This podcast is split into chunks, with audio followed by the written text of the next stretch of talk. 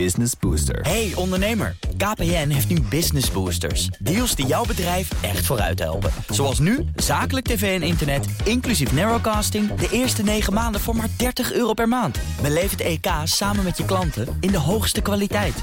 Kijk op kpn.com slash businessbooster. Business Booster. BNR Beurs wordt mede mogelijk gemaakt door Bridge Fund. Make money smile. BNR Nieuwsradio. BNR Beurs.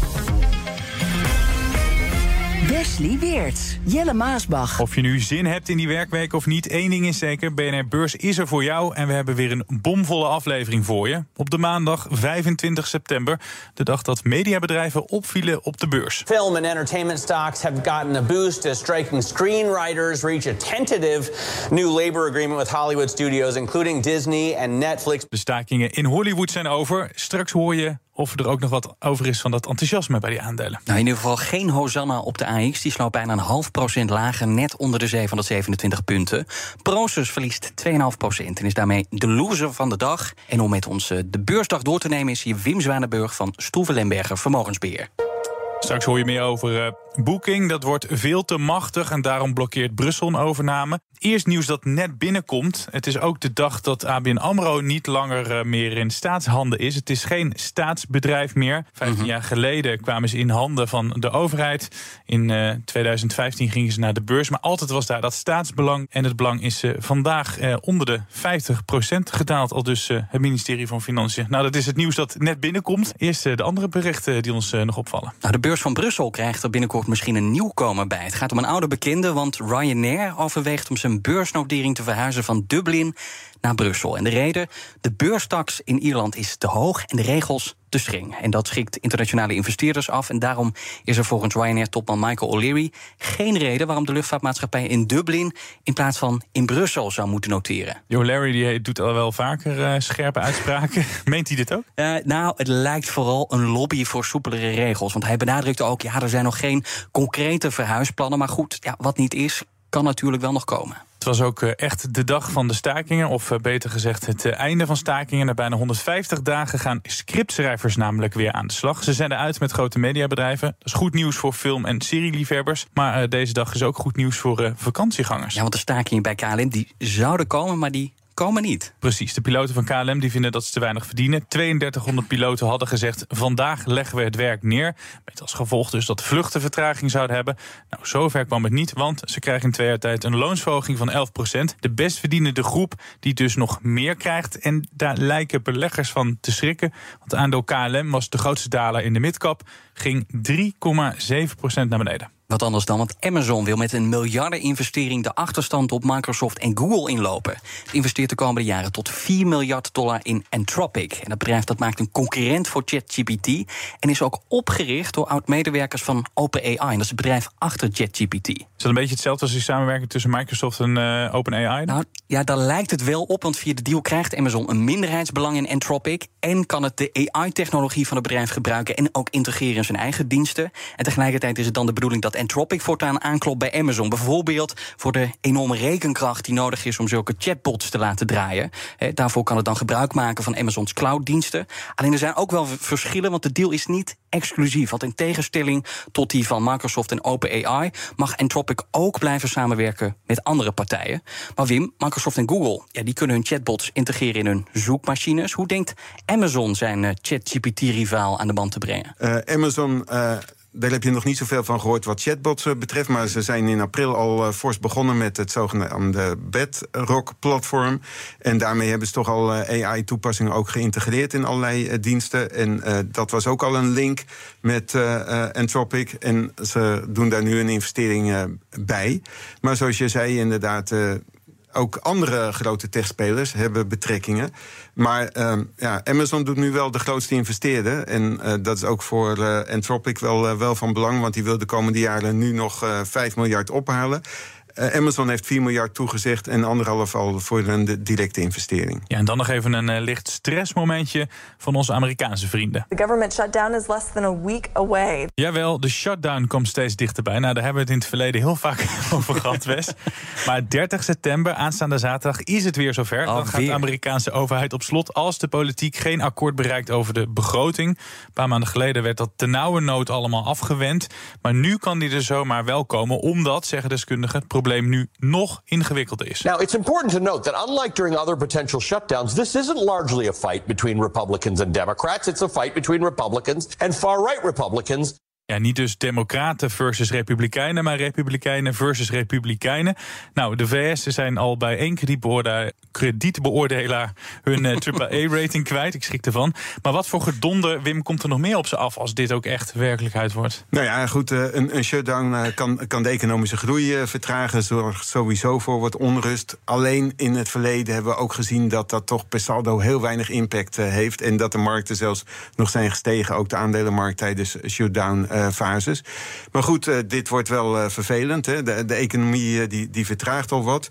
En als zeg maar, de overheid geen salarissen meer kan uitbetalen, ambtenaren thuis komen te zitten, ja, dat geeft ook wel weer druk op de consumptieve bestedingen. En wat de credit agencies betreft, ja, ik, ik vond die van Fitch, die kwam eigenlijk pas, wanneer was het? In, in, in augustus. Terwijl we eerder in mei, juni al een, een, een, een soort gelijke situatie hadden. Maar jij denkt wel dat het goed komt als ik jou zo beluister? De kans is meestal wel groot. Uh, zeg maar, er zitten toch nog in meerderheid toch wel verantwoordelijke politici in het Amerikaanse congres. Blijf luisteren, want zo hebben we het over de ASML 2.0 of de opvolger van Unilever. Het gaat dan over de Europese beursgiganten van de toekomst. Groeikampioen Booking moet een flinke klap incasseren. Het wil de online reisbureau eTravelly overnemen voor 1,6 miljard euro. Maar die overname die gaat niet door. Brussel blokkeert de aankoop. Reden, Booking zou veel te machtig worden. The selection and ranking of hotels and competitors were not sufficiently transparent en non-discriminatory. En dat betekent dat de nummer 1 de nummer 2 niet mag kopen. Volgens de Europese Commissie was Booking niet eerlijk over wat die overname ze zou opleveren. Reizigers zouden veel minder keuze hebben en bijna automatisch uitkomen op de website van Booking. Kortom, Booking zou te dominant worden door de overname van eTraveleye. Maar waarom wilde Booking eTraveleye zo graag hebben, Wim? Ja, uh, wat uh, Booking eigenlijk al uh, jaren doet, het is een consistente strategie, is dat ze allerlei reisdiensten proberen te combineren. Ze zijn natuurlijk groot geworden met het digitaal boeken van overnachtingen, mhm. hotels en dergelijke. Maar ze koppelen er allerlei diensten aan. Auto, verhuur. En ook wat ze nu met eTraveleye wilden, was de koppeling met de aanschaf van vliegtickets. Ja. Nou, en ja, daarmee krijgen ze dan toch een te grote greep op de Europese reismarkt. Van de digitale geboekte overnachtingen is het uh, marktaandeel van Booking.com, zag ik vanmiddag in een van de bronnen, toch al ongeveer 60 procent. Ja. Grootste concurrent van uh, Booking.com is eigenlijk Expedia, maar dat is vooral in de VS. In Europa is Booking echt uh, vaarweg superieur. Nou, wij hebben ook een rondgang even gedaan bij onze eigen redactie. We hebben gekeken, want mij zei het niks, e-Travel ik had er nog nooit van gehoord aantal collega's hebben we gesproken. Ook nog nooit van gehoord. Dus hoe groot is die ja, concurrent nou eigenlijk die ze wilden overnemen? Nou, het kan zijn dat uh, achter uh, labels die je kent, hè, uh, dat daar dan soms e-Traveleye wel, wel achter zit. MyTrip, C24. Ja, internationaal uh, stelt het wel wat voor. Dan is het in ieder geval uh, de grootste partij. En vooral die combinatie van diensten, dat biedt exponentiële mogelijkheden om, om verder te groeien, maar om de marktmacht ook te versterken. En ja, dat hele dataverkeer en, en de, de, de groei van de techreuzen, daar wil de Europese Commissie nu toch uh, paal en perk aan stellen. En dit biedt een mogelijkheid. Maar je zei net, Wim, terecht, ze rijgen heel veel kralen aan hun ketting. ze kopen heel veel op. Brussel zegt nu, jullie zijn te dominant. Maar kan Booking het op eigen kracht, dus zonder al die overnames? Ik heb het ook even nagekeken. Een heel rijtje die ze, die ze wel hebben gedaan. Hè. Maar dat zijn allemaal redelijk uh, hele kleine uh, acquisities. Maar ja, goed. van Taxi Holdings tot en met uh, reisbureaus, tot en met uh, gezondheidszorgdiensten, betaaldiensten. Uh, het is, het is een, een hele ketting. Maar eigenlijk de autonome groei van Booking.com is ook wel groot. Dus ze hebben niet per se die overname nodig. Maar hun greep op de markt wordt wel versterkt. als ze dat in heel verschillende segmenten doen. En er dreigen ook voor Booking dezelfde regels als voor Microsoft en Apple. die, die, die daarvoor gelden. Juist omdat ze dus zo groot en zo machtig zijn. En die regels die zijn onderdeel van de Digital Market Act, een Europese wet die de macht van die grote techbedrijven moet inperken. Die combinatie, het feit dat ze dus en geen overnames kunnen doen en dat er hele strenge regels gaan gelden voor boeking, maakt dat het ze lastiger om dus die groei door te zetten in de toekomst? Ze hebben beschikking over heel veel uh, data, maar uh, ja, dat wordt wel enigszins uh, beperkt. dus, Op wat voor manier? Bijvoorbeeld, Booking had al eventueel concessies willen doen, hè, dat ze ook andere diensten, diensten van derden op hun platform zouden, zouden willen aanbieden. En ja, dat zien we bijvoorbeeld ook hè, als Microsoft Activision Blizzard wil opnemen. Nou, titels van, van derden ook op de eigen X-console uh, aanbieden. Dat soort, uh, dat soort dingen. Maar toch, vanwege de enorme greep op de data, is dit er wel een, voorbeeld, voordeel bij de grootste aanbieder. En is het netwerkeffect daar het sterkst. Ja, de Europese Commissie die je net aanhaalde, die ging altijd te strijden tegen die Amerikaanse techreuzen. Die wilden de Europese markt beschermen. Nu hebben we een keer een Europees bedrijf dat er internationaal toe doet. Wil de EU het eigenhandig afbreken? Waarom doen we dat? Nou, misschien dat ze daar wel uh, uh, het, dichtste, het dichtste op zitten. En tegen de Amerikaanse, de echte grote tegenreuzen nog, nog niet, uh, niet zo op kunnen. maar vind je het ook ja. zonde dat ze dan tegen zo'n booking.com optreden? Nou, ik, ik, ik, ik, ben, ik blijf eigenlijk wel positief over, over booking.com. Er moet een goed concurrentieveld worden, worden gecreëerd. Hè. Dat is ook het, het, het denk ik ook van, van belang voor de consument. Gevaar natuurlijk wat wel kan ontstaan is dat concurrenten nu misschien het makkelijker gaan krijgen. Ik zou zeggen, dat moeten we nog niet overdrijven. Er is ook niet een hele sterke koersreactie. Het was ook afgelopen week al eerder in het nieuws dat, uh, dat de Europese Commissie hier uh, paal en perk aan uh, zou stellen. En ook hier hadden ze bij Booking.com al een vooraankondiging geda gedaan. Dus er was eigenlijk vanmiddag geen negatieve reactie bij opening van de beurs van de koers van Booking.com. Waarom ben jij zo positief over het aandeel? Nou, inderdaad, ze hebben wel die, die, die netwerkeffecten. en het, het, het maar dat heeft Expedia ook misschien. Ja, maar daar is de, de grootste die trekt toch wel hè, het ruimste aanbod. Dus de vraag is altijd: is er ruimte voor meerdere marktpartijen of is er één heel dominant? Nou ja, als, als je alle trips wil, uh, wil boeken en je wil uh, voordelen zoeken, ja, dan zou je natuurlijk naar de vergelijkingssite nog kunnen gaan. Maar bij Booking vind je wel heel veel bij elkaar. BNR Beurs. Gaan naar Wall Street. De Dow Jones staat vlak op niet van zijn plek. De S&P 500 krijgt er 0,2% bij. En de Nasdaq wint eveneens 0,2%. Warren Buffett, eh, ja, daar wil ik het over hebben... omdat het impact heeft op een aandeel, HP. Want hij is even klaar met HP. Een paar weken geleden verkocht hij al voor zo'n 160 miljoen dollar aan aandelen. En nu doet hij het weer voor bijna hetzelfde bedrag. Uh, dus weer die HP-aandelen van de hand. En het aandeel HP verliest mede daardoor 1,6 procent. Ja, en dan nog even over die mediabedrijven waar ik het begin van de uitzending over had. Die lekker enthousiast begonnen aan de beurshandel. Omdat die staking in Hollywood voor nu voorbij is. Dus de grote bedrijven, de filmstudio's en de streamers, die hebben dus een akkoord mm -hmm. met uh, de scriptschrijvers. Maar niet met iedereen een akkoord, daar kom ik zo op. Als we kijken naar Netflix, dat staat nog wel aan de plus. 0,9% maar dan Paramount 1,5% lager. Warner Bros. Discovery 2,7% ervan af. En Disney verliest bijna een half procent. Ze hebben niet met iedereen een akkoord. Nu kwam ook het bericht naar buiten dat die acteurs gewoon door blijven gaan met uh, hun stakingen. Die zijn dus niet helemaal gerustgesteld. Er waren wel wat uh, toezeggingen gedaan op het ja. gebied van uh, de cao's voor die scriptschrijvers. Maar nu liggen dus ook nog ja, de acteurs dwars. En ja, nog steeds onzekerheid dus. Vandaar dat die koers weer uh, helaas naar beneden gaat. Nou, het is een beetje een techblok, dus ik sluit er maar in stel af met een ander techbedrijf, Microsoft. Er was één analist die zei, je moet je aandelen verkopen. En die analist die trekt nu zijn verkoopadvies in. Dus nu zegt iedereen, je moet aandelen Microsoft kopen of houden. En desondanks levert Microsoft uh, wel in, ja, het mag bijna geen naam hebben, 0,1% lager. BNR Beurs. De hele week zit je bij BNR Beurs op de eerste rij. Want we gaan op zoek naar de nieuwe Europese beursorde. Je hoort wat de ASML 2.0 is, de opvolger van Unilever... de Tesla van Europa, het Philips zonder schandalen...